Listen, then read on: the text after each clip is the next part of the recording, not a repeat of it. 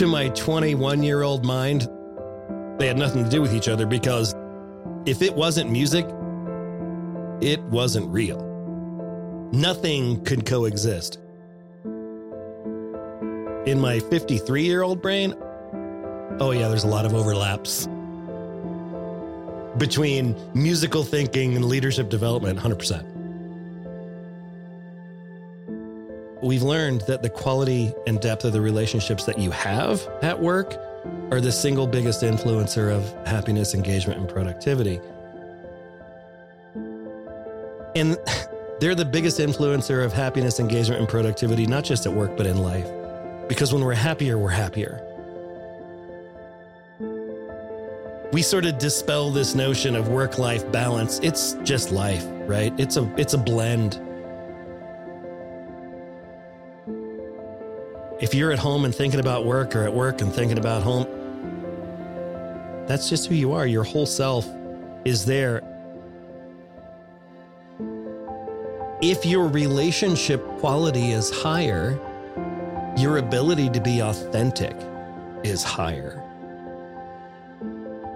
I think that's where the magic is.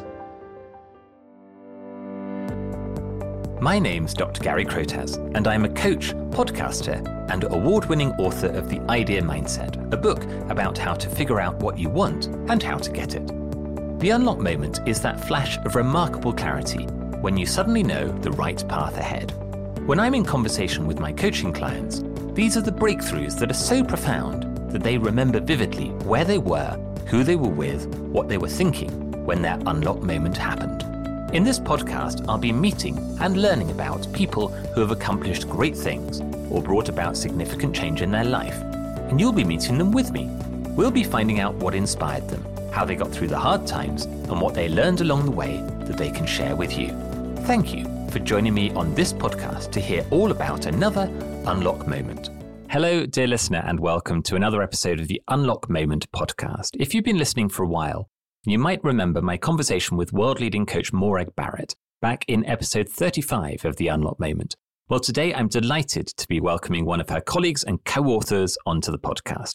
Eric Spencer's passion is designing and facilitating executive and leadership development programs that transform careers and leader reputations. A COO for SkyeTeam, he brings more than 20 years of experience building and shaping human resources organizations. Eric holds a bachelor's degree in management from Arizona State University and an MBA with a focus on organizational behavior from Virginia Tech. He is the father to two amazing young women and an avid musician, and spends his free time writing, recording, and performing in his band Rogue 2. He's the host and chief bartender of the Corporate Bartender podcast, and, together with the aforementioned Morag Barrett and Ruby Vesely, co author of the book You, Me, We Why We All Need a Friend at Work and How to Show Up as One. It was their one year book anniversary just yesterday. If you've heard him on The Corporate Bartender, then you'll know this is going to be a pretty interesting conversation. Now, apparently, Eric has had meaningful moments in the back of Aerosmith's tour bus and believes in the power of the cowbell. I can't wait to learn more. I'm looking forward to hearing his take on leadership growth and culture. Of course, I'm curious to learn about the unlocked moments of remarkable clarity that shaped his own life's journey. Eric Spencer, it is my very great pleasure to welcome you to the Unlock Moment. Thanks, Gary. It's good to be here. Thanks for having me on. Fantastic. Thanks so much for accepting the invitation. Now, can we start with Aerosmith? How did you end up in the back of their tour bus and what were you doing? You know, when you say it out loud, it sounds pretty shady. Um, not shady at all, actually. I'm a musician, as you just told everyone. Uh, and once upon a time, I actually made my living as a touring musician. We were on a stint playing with another band who was actually opening for Aerosmith. At this point in Aerosmith's career, they were only playing certain nights a week. So on the nights that they weren't playing, we would play with the opening band in a smaller venue in the same city. On Aerosmith nights, we would either play our own shows or we would just hang out. So we were hanging out. I uh, I played a lot of Mortal Kombat on the back of the Aerosmith tour bus. So it's not it's not super meaningful, but it's noteworthy and it was part of my journey. I mean, my identity as a musician, I was all chips in at that moment in time. Yeah, amazing, amazing. And uh, I'm sure memorable I'm not sure everybody in the back of a tour bus remembers all elements of, of, of, their experience. But I call it the best moments of my life and the worst moments of my life. Happy that I did it. Glad I'm not doing it today. That's that's interesting to hear. So today you're a leadership coach and a very successful author. But where do we need to start in your story to understand the person you are today? You know, I would I would start maybe not in the Aerosmith tour bus, but definitely in that time frame because as a kid, growing up, all I ever wanted to be was a musician. And I went to the nth degree to make that happen. But during undergrad, to fuel my my musical dreams, uh, I had rigorous criteria about my schedule, course schedule during school. I could only go to school on Tuesday, Thursday because I worked a lot. I worked in a music shop and as a as a working musician, both live performing and as a as a studio guy. So I could only go to school 2 days a week and I needed an upper division elective that was business oriented because I was working on a business degree. So I picked one with a arcane name called management systems. I didn't know what it meant, but it met my criteria. It was Thursday night and I could get it in there. Um, during that course, I met a PhD candidate by the name of Chris Neck, who became my my first mentor in this space and I learned about organizational behavior, org design and leadership development and it was a thing that I didn't even know existed. So I thought, "Ooh, that's interesting. If this music thing doesn't work out, that's something I want to look into." And you describe that like they're two completely separate things.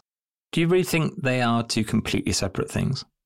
to, to my 21 year old mind, they, they were they had nothing to do with each other because if it wasn't music, it wasn't real, mm. right? Nothing could coexist. In my 53 year old brain, oh, yeah, there's a lot of overlaps between musical thinking and leadership development, 100%. Yeah, it's really interesting that I used to be a professional dancer when I was growing up, and, and we, my wife and I retired as competitive professional dancers about 10 years ago. And only quite recently, I've started to think about the connection between a coaching relationship and a dancing relationship and the way two people communicate with one another and all that mm. kind of thing. And I'm sure, you know, when you think about how a band plays and the energy of a band yeah. and how a team works together and the energy of a team, in actual fact, it takes time to figure this stuff out. I, mm-hmm. I, I look back and I think, why didn't I see this before? But right. I, I used to think dancing was a thing, like business and leadership and the other stuff that I was doing was a separate thing. And then my right. coaching mentor said to me, What if they're not? And, and, and where does your dancing come through in your coaching? And I was like, oh, that's a really mm. good question. It doesn't because right. there's a block in my brain that says there's a different thing, but actually, yeah. but actually it isn't really. So, so that's interesting. And in the music world, what role were you playing? Instrumentalist, lead singer? What, where were you?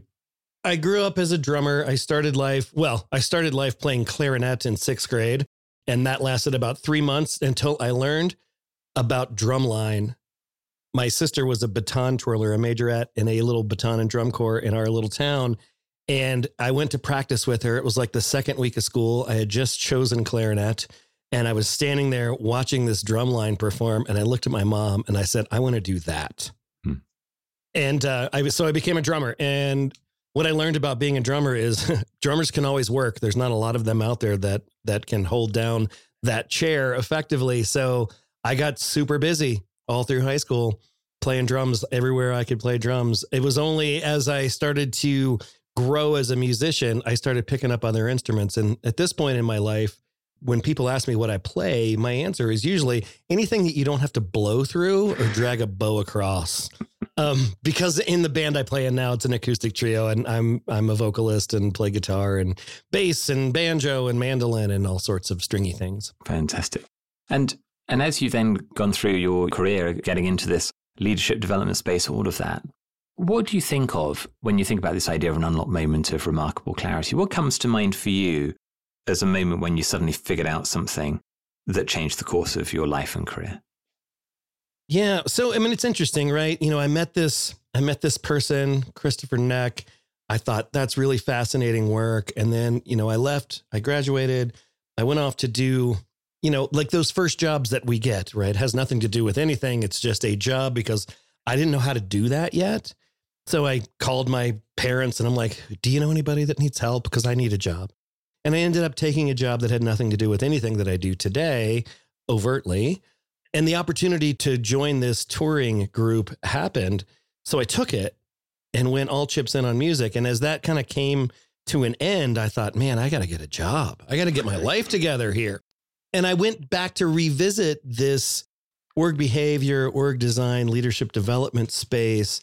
And I learned pretty quickly that if you haven't ever done it, nobody wanted to pay you to do it. So I thought, well, I got to figure this out. So I made a very educated decision. I said, well, learning and development tends to live inside of HR. I'll just get an HR job. And I conned a very lovely Scottish woman into hiring me into an HR role in a British software company that was moving into the United States. And I thought, okay, this is it. I will use this HR lever to get myself into the work that I wanted to do. Well, make a short story long, I worked in HR for 25 years. Doing leadership development along the way, but it was never my primary focus. I I started life, you know, as a as an HR business partner and did that for a long time and then became, you know, a director, senior director, VP of HR always in the HR lane, but connected to the work that I truly wanted to do. And it wasn't until almost 11 years ago now that that moment popped for me. And what was that pivot? So you've been in this space for a long time going, I know why I'm here, but it's not really why I'm here. There's another thing mm-hmm. that I want to get mm-hmm. into. What was that pivot point? Well, I had just I had just done my second startup and you know how startups go, right? Either you make a lot of money and you buy a boat and move to an island, or you do it again. Um, so I had done it once and then I did it again. And the second one was was winding down. So I thought, here I am again, right? Got to get a job, got to figure out what I want to do next. And so I went down the traditional path, had an offer on the table to be VP of HR at a technology company. And I wasn't really excited about it. So one of my friends runs a talent acquisition firm here in Denver. And he said, Hey, we're thinking about starting an HR consulting practice. And we don't know how to do that, but you do. Do you want to do that? I'm like, Huh, that's interesting. So I wrote a business plan. And, you know, I had dabbled with running my own shops here and there throughout my history. And uh, I wrote this business plan, but it had been a while since I had been in the game. And I thought, I need to run this by somebody who's in the space and is reasonably successful. So I asked around, and you know, Morag and I had kind of passed each other at a technology company here in town. I was arriving there just as she was leaving there. So I knew her by reputation, but I didn't really know her directly. But I reached out to her and I said, Hey, this is me. Uh, I have a question. Would you be up for taking a look at my plan and just making sure that I'm not crazy? And uh, we got together. She looked, she looked over the plan and, you know, ended up saying, so you're going to do one of these two things? I'm like, yeah, probably. I mean, it's, it was October at the time. And I was like, probably not till the first of the year. I'm just going to take it easy. And she eventually said, well, why don't, why don't we do it together? And I was like, oh. And that's when time kind of stopped because I thought, that's what I want to do, right? The HR consultancy wasn't really what I wanted to do. It was closer, but this is what I wanted to do. And so we we ended up talking about it and she took me on a couple of gigs with her and we kind of, you know, we're feeling it out. Do we click? Is this a thing? And uh Gary, I got to be honest with you, it's the best choice I ever made in my professional life. I've been here almost 11 years. It's the longest I've ever done anything professionally other than play drums or music of some sort. And I get to do amazing work with amazing clients. And I do it with my co authors, Morag and Ruby, people who I consider my best friends in not work, just in life. I love them. It's really interesting. So you said you knew in that moment, this is what I want to do. What did you know then that made it, this is the thing? Well, it, it was it was like the first time that the work that I really felt called to do didn't involve any ancillary work right? Usually, this work that I wanted to do was sort of bolted on to the thing that I had to do. You have to do this HR thing and you get to do this leadership thing, right? This was the first time that I didn't have to do anything else. Ostensibly, I didn't know, right? It was an idea in that moment, but that's what it felt like because that's all that Morag was doing at the time. And I thought, okay, I've never been in a position where I've made a choice into an opportunity where this was the singular focus. It's really interesting. When a lot of the people that I work with, I think, will resonate with that because there's a part of what they do that's a bit they're really passionate about, but there's a huge volume of other stuff that they're not really passionate about. And, and right. it sort of dilutes the passion that they have because they go, you know, I love my Friday, whatever it is. But right. Monday to Thursday, it's so painful. I'm so exhausted. But I come to Friday. By the time I come to Friday, I'm not sure I really mm-hmm. enjoy it and I'm fulfilled by it. You know, is it really possible to spend most of your time doing a thing that you're really passionate about? And of course, the answer, not for everybody, but for lots of people, the answer is yes. Mm-hmm. But you have to choose it. And there's something about taking ownership and saying, I'm going to do this. Don't have to. I'm choosing to do it. Yeah. And, you know, Gary, we are so socialized, at least my generation, so socialized in the you have to have a job and you have to follow a path, right? This traditional career model that we've lived in for, you know, the last 30 years until things recently started to change and, you know, new generations have new ideas and the pandemic changed how people think about, you know, work in general. But I could never get off that hamster wheel. And, you know, you get rewarded up a chain. So I was in this HR lane and, you know, I was getting my, my promotions and moving my way up that stack to give that up and go do something else means well, now you have a career arc story to craft, A. And B, it might mean a difference in compensation or level or recognition. And we're not always willing to take that. Like, uh, if I stay in this lane, I can keep my VP job. If I go over here, I've got to be a, a director or manager and start take a step backwards, you know, using big fat air quotes here to get back to where I am today. And you're not, not everyone's willing to do that. But you're a person where in your past, you will have made huge compromises because you were running a day job and a music career. And I, yeah. you know, I, I did the same with a day job and a professional international dance career. And I've had, you know, a few people on the podcast who are top athletes and so on. And you say lots of people who pursue their passion, particularly if their passion doesn't earn them much or any money at all, right. make massive sacrifices. And then a lot of other people are scared of the sacrifice, are scared of the compromise. And it doesn't mean you've mm-hmm. got to take the sacrifices that, you know, an international athlete would take or an international musician or something would take. But you can take bigger compromises than you're used to taking. And sometimes when people say, well, if I could have those things that I really would like to have, then I would compromise quite a lot for that, mm. actually. Mm. I might compromise mm-hmm. my total scale of income. I might compromise not necessarily working for such a famous brand but I, mm-hmm. I get to choose what I do four out of five days in the week. Well, that's pretty interesting. That's pretty interesting. So, yeah, interesting to hear that transition. A lot of the time when I'm talking to people about their unlocked moments, I describe it as a lens on purpose. So, when you talk about that pivot point, this is what I want to do, this thing, mm-hmm. you want mm-hmm. to focus in on leadership.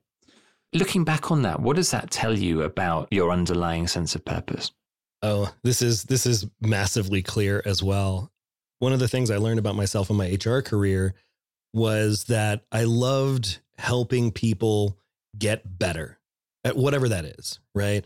And I used to say that that my purpose in this space was to help individuals, teams and organizations get better. And that was great. But what I learned in this space over the last 11 years and this is a a turn of phrase brought to my mind by by my colleague Ruby Ruby Vesely. She said one day in front of a workshop full of people, she said, "You know, our purpose here at SkyeTeam is to help make people's lives lighter." And that just really resonated with me. That was a more articulate way of saying the thing I was trying to say when I said we we help people, organizations and teams get better. Making lives lighter just really kind of popped for me because it's it's not it's not just better better at your craft, better at your relationships, better at whatever. It's it's lighter, it's happier, it's more fulfilling. And uh being able to put your energies, project energies, you know, work energies with that end goal in mind it's a whole lot different than slogging through performance review season or budget season, right? I mean, I know that when we get to the end of an engagement, if all things go well, the people on the other side of the table are better off, not just in their jobs, but as human beings. They're just better off. I'm better off for knowing who they are and what they do and and having the opportunity to help shape their contributions in the world. Man, that's powerful stuff. Making their lives lighter. I really like that. And it resonates with something that recent guest Scott Osman talked about on, on mm-hmm. the podcast. He's the CEO of the Marshall Goldsmith 100 Coaches, and he was talking about finding lightness. We were having a conversation about when you're in the mire, when you're stuck on that hamster wheel running at 1,000 miles an hour, it feels really hard to change. Mm-hmm. It feels almost impossible to get to that place of feeling like lightness. But actually, once you've made that transition, and this is not necessarily a job transition, it's just a mindset transition, it isn't that hard necessarily. And Scott was talking about, he, he said, I, I was talking to somebody and I said, you know that thing that you're stuck with, you could just let it go. and and they said, no, I can't. You know, I've been struggling with it for many many years. And right. he went, no, you can just let it go. And he said, then they came back a week later and they said, you know that thing that you said I could just let it go? I did. And it's gone. Wow. And I was like, that's interesting. I talk about hamster wheels because a lot of people use that metaphor. And I say, you know how a hamster stops running on the hamster wheel, don't you? And people are like, how? And I said, they just stop running. you don't need somebody else to stop the hamster wheel. You just stop running. But you right. have to choose to. In that moment, once you stop running, you go, oh, wasn't that hard. But in the moment, when you're going at 1,000 miles an hour, you, you can't see a route. Momentum is a big thing. And people, humans don't love change. Humans mm. don't love uncertainty, right? I mean, think about adult learners. Adult learners hate not knowing the answer. And to stop the hamster wheel, I mean, that's step one, but then I have to get off it. And my comfort zone is just it's running, it's getting back on that wheel and starting to do starting to do the fast paddle. If I get off, I have to do something else. The thing I've been threatening to do for X number of, of time, whatever that is, it may be the thing that I want to do more than anything in the world, but it's still risky. If I'm not fully committed and believe in my ability to do that. And I struggle with that. I'm a, I'm a depression and an anxiety kid, and you know, I was I was diagnosed with depression when I was 27 years old, but I know that it was some is a, been a part of my life since I can remember, right? And that really gets in your way when you have to make a choice to do something different. I've stayed places too long. I've been in relationships too long. I've made the choice to not make a choice because it's too much. It's too scary. It's too overwhelming. So I'll just keep running. And it wasn't until, I don't know, the last 10 years where I've started to make choices in a different way. Do I still struggle? Absolutely. Do I always make the right decision? Nope. Do I still get stuck in these mini whirlpools. They're not so much hamster wheels anymore. Now they're they're kind of this way for me. Yeah, all the time. But they're not as intense and they're not as deep.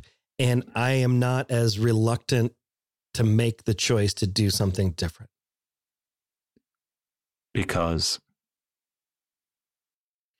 because I now it's it's interesting, right? It's the circle of life, right? Now I have seen enough other people's lives change for better, to be lighter in the work that I'm doing, that it's not just a theoretical imperative anymore. I, I've seen real world evidence that this stuff actually works. People can't, like you said, you can just stop. You can just let it go, right? You can. And I've seen enough other people do it. And I've helped them get there. At least I like to think I had something to do, some input in that process that I believe that's a real thing. It's not a figment of, of my imagination. It's not something that lives out in the ether. It lives here on earth in a place with air in it that I can do that right now. I love that. Is there a story that you think of of somebody you've worked with where they've gone through that transition and made their lives lighter that you think will resonate with people that are listening? Is there someone you can think of that where that was really resonant for you? Yeah. So I remember I was working with the sales leader And, and this person was good at their job, right? Super into it, just from a from a craft perspective. They were a good salesperson, but they weren't they weren't getting any return personally on selling widgets, right? So that it was fine. I mean, this person was wired to be a salesperson, but they were marginally successful in their widget sales career. And we started working together. And through the course of, of learning about him, I learned that he was passionate about, about helping people with medical issues. He had some family history and he had a situation in his family where somebody needed a bone graft, right? So they needed cells. They needed those donated materials to make their lives different. And that was always banging around in the back of his mind. And I had another client at the time that did just that. And I said, Oh, we had this conversation one day and he was telling me about his family member's situation. And I said, Oh, well, you should talk to these people because that's actually what they do. They collect the donated tissue, they turn it into, you know, those, they turn that donated tissue into fake spinal discs that they put back into human beings. So I introduced them, they had a conversation. He ended up going to work for them and his career exploded. Like he was doing the thing that he was gifted at. He was gifted at helping people connect with these ideas and selling things. And now he was doing it in a place that was in alignment with what was really important to him personally. And it just exploded. He was considering, you know, sort of kicking the sales career and going to do something else and trying to figure it out. And it was this conversation where we were talking about his family member situation and it was the passion with which he was talking about that. It was like, oh, this is really important to you. And then the light bulb moment for me is like, oh, well, I actually know somebody that does that thing. You should talk to him, see what they say. Mm-hmm. That's actually a thing that you can do, right? To your point, Gary, there there are things out there that match up with your with your gifts and talents that also can be aligned with your values and what's important to you. We just don't always know where to go to look for those things. And there's something in there about building those relationships between people who have aligned purpose, aligned vision, aligned ways of working, all of those kinds of things. And I think that segues really nicely into learning more about the book, You, Me, We. I mean, you know, it's, it's been out for a year now. Talked to mm-hmm. Morag a year ago when it was just coming out.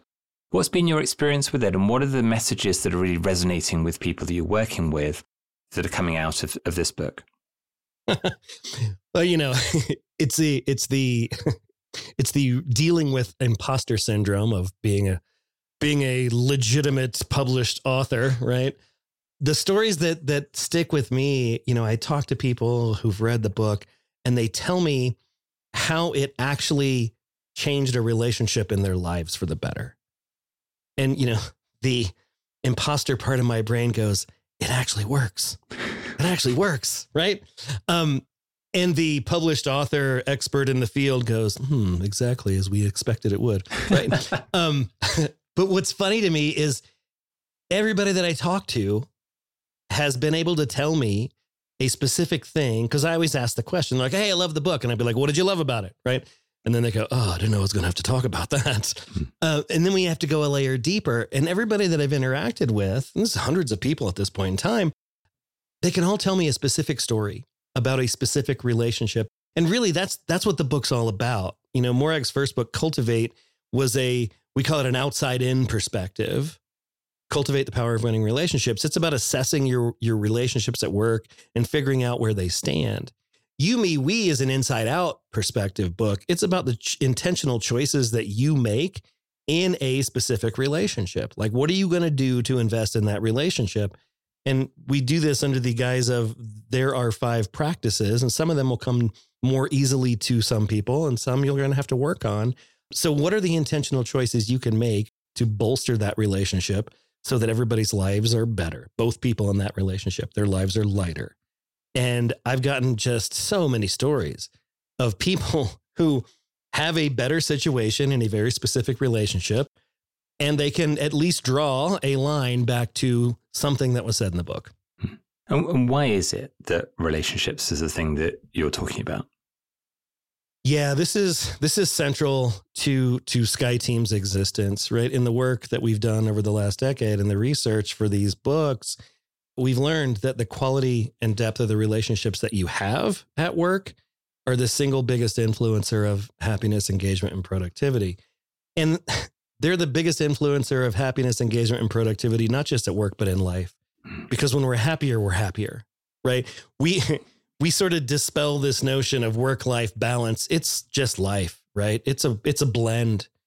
You know, if you're at home and thinking about work or at work and thinking about home, it's just that's just who you are. Your whole self is there. And if your relationship quality is higher, your ability to be authentic is higher. And that's, I think that's where the magic is. It's interesting. So there's a huge narrative at the moment around improving well-being at work and creating mm-hmm. more flexible cultures that work for each individual the way they want to work, whether they're working from home, working in the office, or or hybrid, and all of those kinds of things. And sometimes well-being at work is seen as a soft thing, is seen as a high uh-huh. support, low challenge thing. And then people talk about high performance cultures. Often when they talk about that, they mean high output cultures or high right. outcomes cultures, which can easily translate into high challenge, low support. Right. What what's the power of the relationship in creating a high performance culture that is also supportive of people's well-being? Well, I mean, eh, I mean, if you think about it, I'm more apt to have your back if I know, trust, and like you. Right. If I don't, if I'm focused heads down on my to do list to crank out the the widgets that I need to crank out that day, right? My high outcome list of things to do. I'm not even paying attention to yours. And we like to say at SkyeTeam, you can't high perform alone, right? You can only get so far. But if I know, trust, and like you, I am more apt to look out for you and your well being. If you're not having the best day, I can probably tell. I can see it on you. And I'll inquire about it. And I'll let you know that I'm there to support you. This has become much more uh, complicated in a distributed stroke hybrid workspace because I can't see it on you like I would have passing you in the hallway or walking to a meeting. I have to be much, much more intentional about getting together in this video space where I can at least hear the tone of your voice and see your eyeballs. But if I'm if I'm committed to that relationship, and I, I use the word committed kind of loosely here, not in the we're we're exclusive sort of a way, but I'm committed to bettering this relationship, then I'm looking out for you and me, which means I'm looking out for your productivity. I'm looking out for your mental health and well being. I'm looking out for your general overall happiness. Are you having any fun?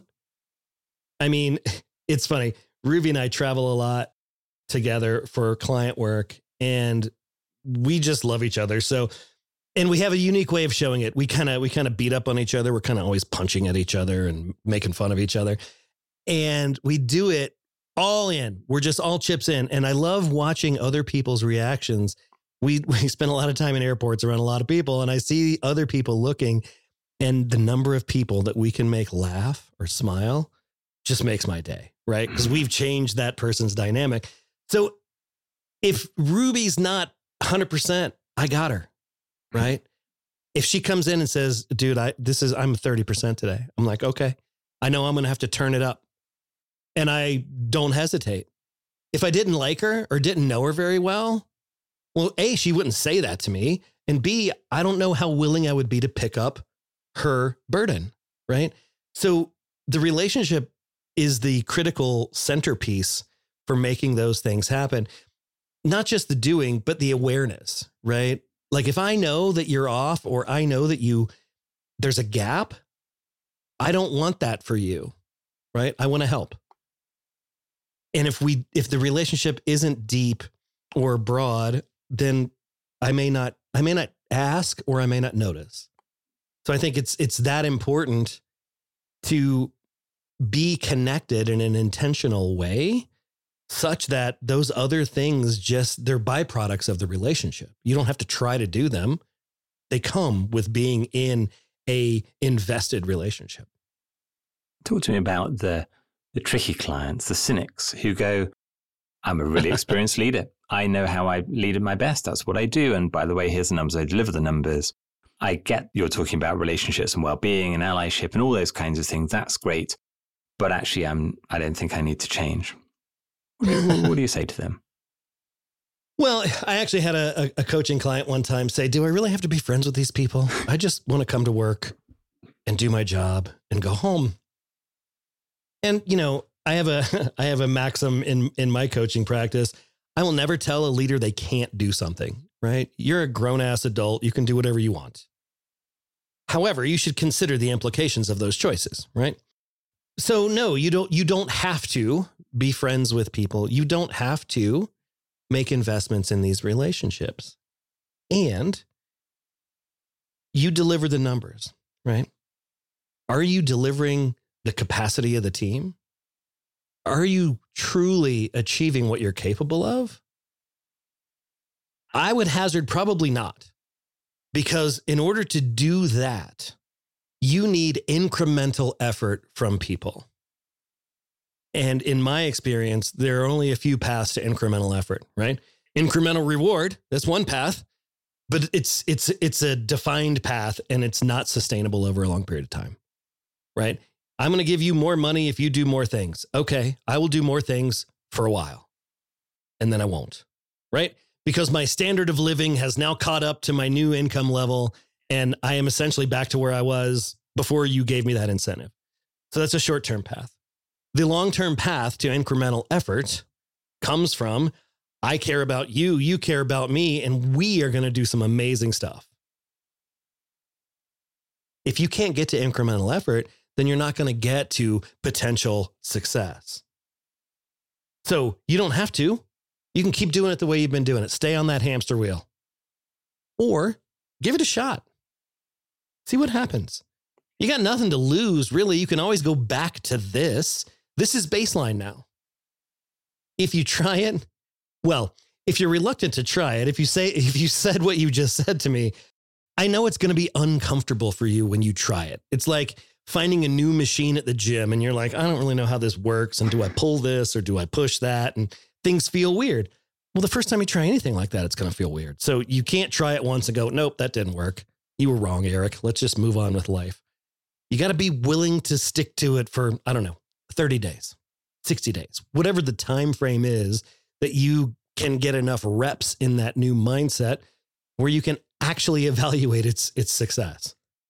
So you got nothing to lose. That's usually my argument is okay, we're here. We can stay here. You don't need me to stay here. Right? If that's where you want to be, uh, you know, punch my ticket. I'm out. I'll refund your money. But if you want to try to get past here, and you're in a relatively unique situation in that if it doesn't work out, you don't lose anything except the time, effort, and energy that you spent talking to me and trying some new stuff do it or don't. No risk. So that's usually my tack. I love it. It's really clear. It's really quite provocative. And I think that's important to say, you know, it's always your call. It's always yeah. your ownership as to what you do. I, I like that. So if people are listening to what you're saying here and they're going, I recognize this is something that I don't do enough today. I'm not aware of enough. I'm not mindful enough and I want to get started, but I don't know where to get started. Where do you get people to start in changing their way of leadership in this kind of style? Yeah, I mean, so so during the pandemic or right before the pandemic, I was exposed to Dr. BJ Fogg and his tiny habits mindset. And I was enamored of it. I loved it so much. You know, I bought the book and I devoured the book in a weekend. And he was just kicking off a certification program. So I jumped on that train and became a certified tiny habits coach. So I use a lot of those principles and ideas when people talk to me about taking first steps, right? We call it chunking it down. You have to chunk it down to something really small, something that you know you can do, right? It's like here we are, it's October, middle of October we're entering into the holiday season where everybody's going to eat too much and then they're going to come up on December 31st and make their resolution and they're going to say, I'm going to lose 30 pounds. And I always say, no, you're not. because that's not how it works. And then I will ask the question. I ask this question a lot when we're talking about change and, and, and making change stick.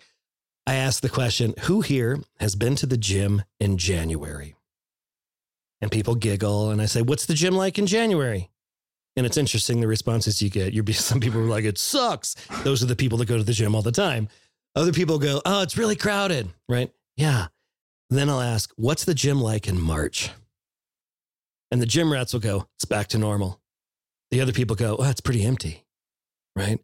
So you have to start really small don't start with the BHAG. It's, it's going to be it's going to be a disappointment to you and the people around you. So if you're not a relationship person, if you think relationships are soft and fluffy and we have quote real work to do, right? Let's pick one relationship and let's pick one thing about that relationship that we want to have be different. Now, in the book, we talk about the five practices of the ally mindset, right? And so pick one maybe abundance and generosity isn't something that comes naturally to you. Maybe you you have grown up in a scarcity mindset, right? So try that. Pick one thing that you can be free and and open with, abundant and generous with. You know, when I first started working with Morag, I grew up in an entrepreneurial family. My dad always owned his own business back as far as I can remember. And so in small business, you find your competition and you kill them so when I started working with Morag, the first question I asked her was, Who's the competition? Who do we have to beat? And she goes, I have no idea. And I was like, What? What do you mean you have no idea? She's like, I have no idea. There's plenty of work out there. And if work comes across the desk that isn't a fit for us, I give it to somebody else. Blew my mind. Right? My my my uh, driver type upbringing, it made no sense. You would fail right? It's like the socialization that we get in American business, especially that being vulnerable is being weak. No, mm-hmm. being vulnerable is being authentic, and being authentic is where the magic happens. So pick one thing that you can let the wall down a little bit on. If courage and vulnerability is your your challenge, right? It's got to be small. I love it. How can people find out more about you and the work that you do? Yeah, easy peasy. You can find me on LinkedIn. My LinkedIn handle is ES Spencer. So just the LinkedIn stuff slash ES Spencer. Skyeteam.com, S K Y E T E A M.com. You can find everything that we do there. We've got a YouTube channel that's got a bunch of fun videos and all of those corporate bartender podcasts. You can get those there too. Fantastic. The unlock moment is that flash of remarkable clarity when you suddenly know the right path ahead. For leadership coach and author Eric Spencer, it was taking a punt on a curveball opportunity that opened up new horizons in his life's sweet symphony. Do check out the book You, Me, We Why We All Need a Friend at Work and How to Show Up as One at Amazon and all good bookstores. Eric, it's been such a privilege to have you on. Thank you so much for joining me today on The Unlock Moment. No, thanks, Gary. This has been The Unlock Moment, a podcast with me, Dr. Gary Crotaz. Thank you for listening in. You can find out more about how to figure out what you want and how to get it in my book, The Idea Mindset. Find me on Instagram at Dr. Gary Crotaz and subscribe to this podcast to get notified about future episodes. Most listeners to this podcast on Apple and Spotify haven't yet hit the follow button. If there's one thing you can do right now to help me out, then please click the follow button. The more followers I have, the better guests I can attract for you to learn from. Thanks again for listening, and join me again soon here on the Unlock Moment.